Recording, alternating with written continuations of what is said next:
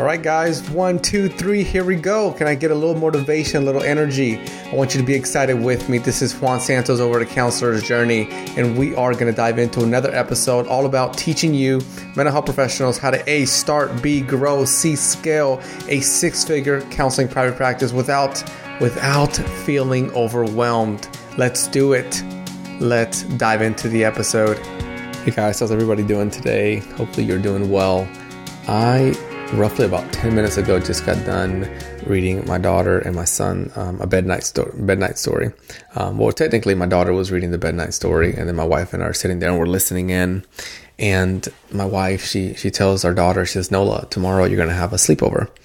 And she loses her shit right? She is just like oh my god where am i going? That when did you do it I'm so surprised. It's just just so much energy, such a beautiful moment. And I am I'm like, girl, let's let's let's pump the brakes a little bit and get back to this reading. But she she wasn't having any of that. She she said, let's stop reading. I'm gonna go and pack my clothes right now.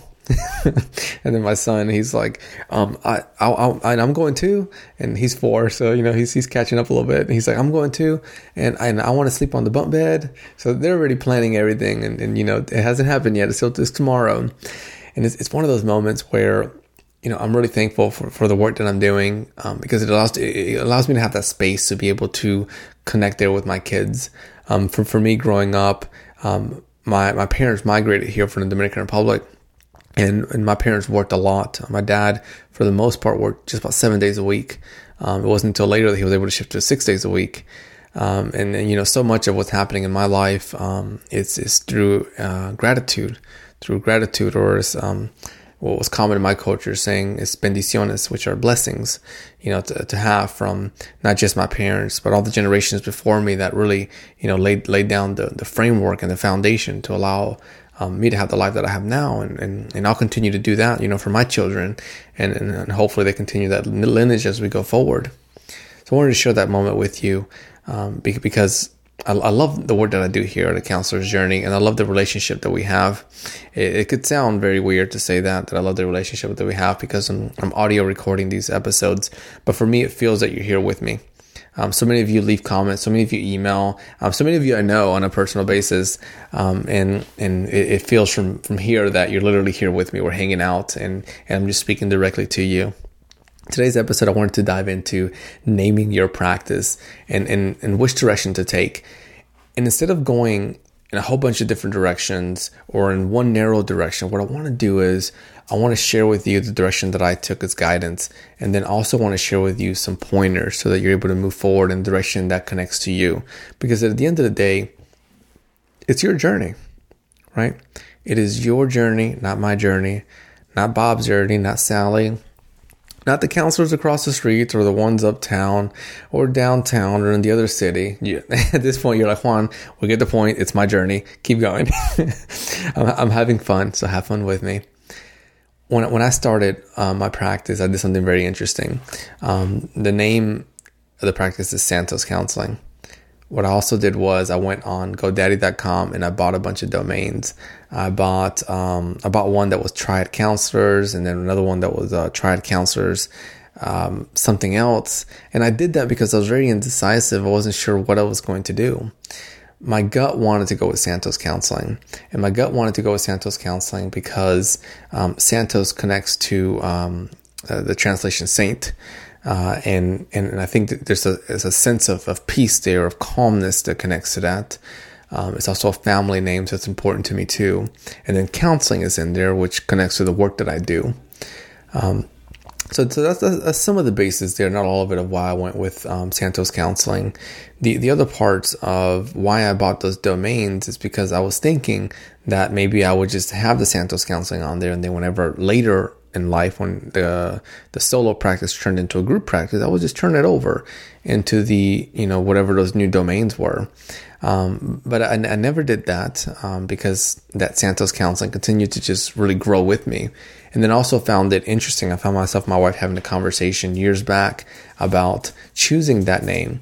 Um, and, and, she's a strong believer of, of intuition and being able to say, hey, that one came really natural. You know, that one really came to us, and it, and it wasn't one. It wasn't a difficult one that we had to like spend hours upon hours, you know, researching or contemplating.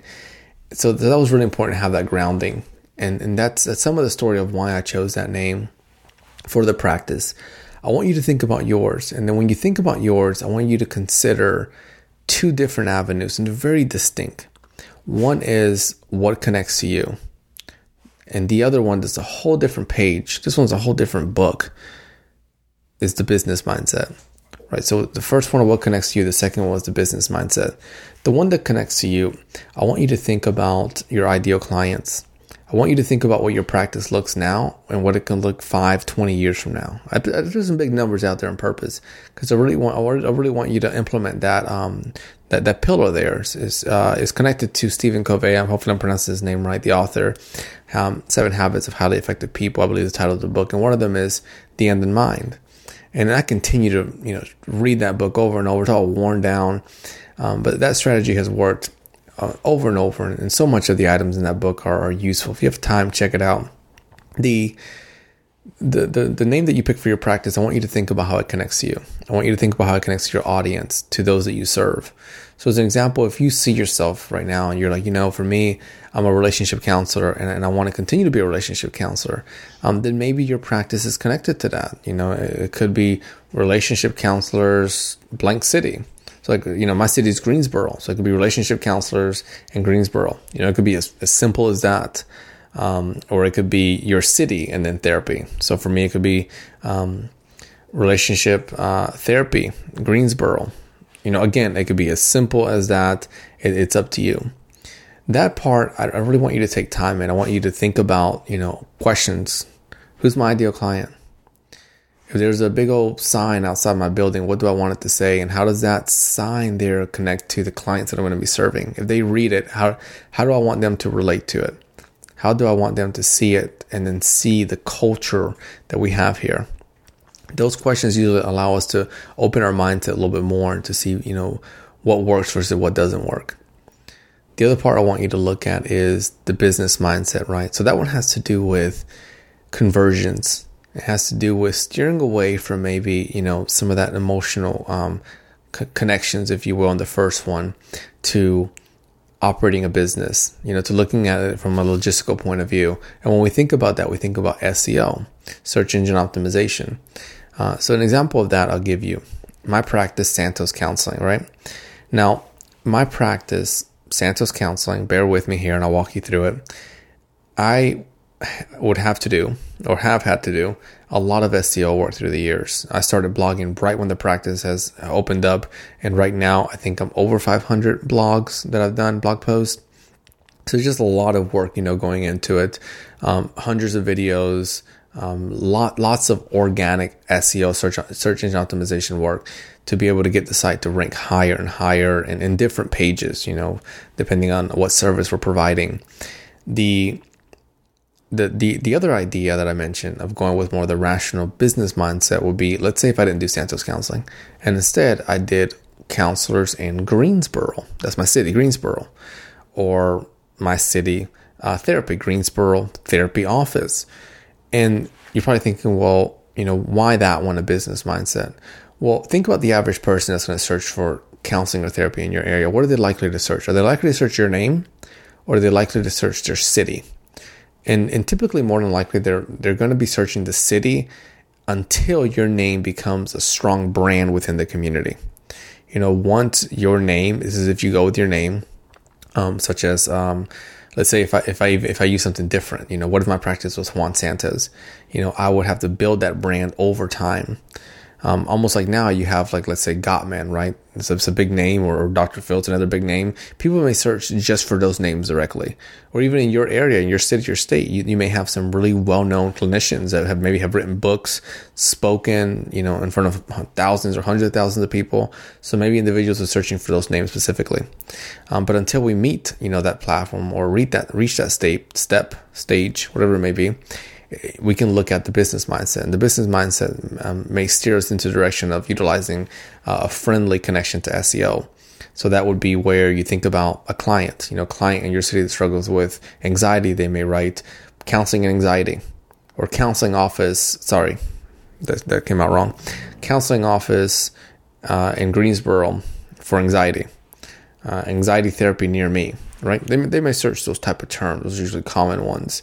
So then you think about if you have a name for an office, right? Naming naming your your practice, and it's around that name. It's more likely to tell Google that it's relevant to that term being searched. So then it ranks it higher.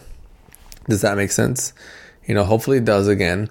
Um, and, and if you want to kind of play around with the idea, get on Google and then search uh, your city in therapy or your city in counseling and then see what pops up. Uh, and, and more than likely, you'll notice that maybe some of the places that pop up have a city name. Um, and then you, that's that relevance that we're talking about here. Now, today's episode, it was short and sweet, right? Short and sweet and to the point, and that, that's how I wanted it to go. I want you to again take a step back and think about, you know, when it comes to naming your practice, it relates to you and it relates to the direction that you want to take it people are going to give you all sorts of advice and all sorts of recommendation recommendations, and I, I would hear them out. I certainly would. It's important to have an open mind uh, and, and and really look at you know which direction allows you to feel at ease. Um, and, and comfortable because at the end of the day this is your business and you're going to carry it you know forward the last the last um, the, the last piece of support I, I want to provide to you has to do with knowing that your name doesn't have to be stuck to you and I cannot remember. I, forget. It, was a book recommended by Bill Gates, um, and I wish I, wish I could remember right now. But basically, you're able to you're, you're able to change your name whenever whenever you want. It was a famous business, and I can't remember it. I'm gonna have to look it up at some point. Um, but his business was named. You know, let's just use an example. Um, it was named A, and it was really famous, and you know made hundreds of thousands of, of dollars uh, and and then it got it, it got um, it, the person sold it, and then one of the things that when they sold it was that the other person said, "I want to change the name," and the person that sold it said, "Of course you can change the name. That's fine." And and I found that really important because for me, I, I really got nervous about that. I thought to myself, well, what if I want to sell my business? Is somebody going to want to own Santos Counseling? You know, and their and their name is Johnson? Maybe not. But that's what it's important for us to acknowledge that we can always change a name. Um, and changing a name doesn't mean that your clients will go anywhere or branding or marketing will be affected in a negative way. And that really brought me a peace uh, brought me a peace of mind. Hopefully, it can bring you a peace of mind. I want to thank you for the time that you're spending here with me today. I hope that you found some clarity in naming your practice. If you're stuck in naming your practice, reach out to me. If you have questions, reach out to me. Before you head off, I'd love to ask for a kindness if you're able to spend some time on looking at the platform that you're using today to listen to the podcast. There should be somewhere on there that you're able to leave a review. I would love if you could leave me a review, subscribe. A review, what it does is it helps the podcast rank. A podcast works in a very simple way. Whenever people listen to it, and they go on there and leave a review, it tells the podcast space, hey, this podcast is relevant. They're doing a good job. And my goal is to have this podcast in the space, the space of as many clinicians as possible, so that we are all finding support and, and, and, and calmness, if you will, and not feeling overwhelmed in our journey of private practice. I want to thank you for spending time with me. I want to thank you for being here and for showing up for yourself. Take care, my friends. Have an amazing day. As you head out today, guys, I want you to give yourself a big old hug, a big old high five because listen, you're doing it. You're taking time out of your day to build your six figure private practice. You are tapping into ambition, you're tapping into curiosity, and you're doing it here together. We're holding hands, we're walking on this journey, a private practice journey. Before you head off, do me a kindness, leave me a review. Let me know what you think about this episode. Let me know which episode really stuck out to you, which one made you go, yes, I need to start doing a little bit more of that. Or yes, I am doing that and I'm proud of myself for doing that. I am seeing amazing changes. Thanks again for listening, and I look forward to growing together on our journey.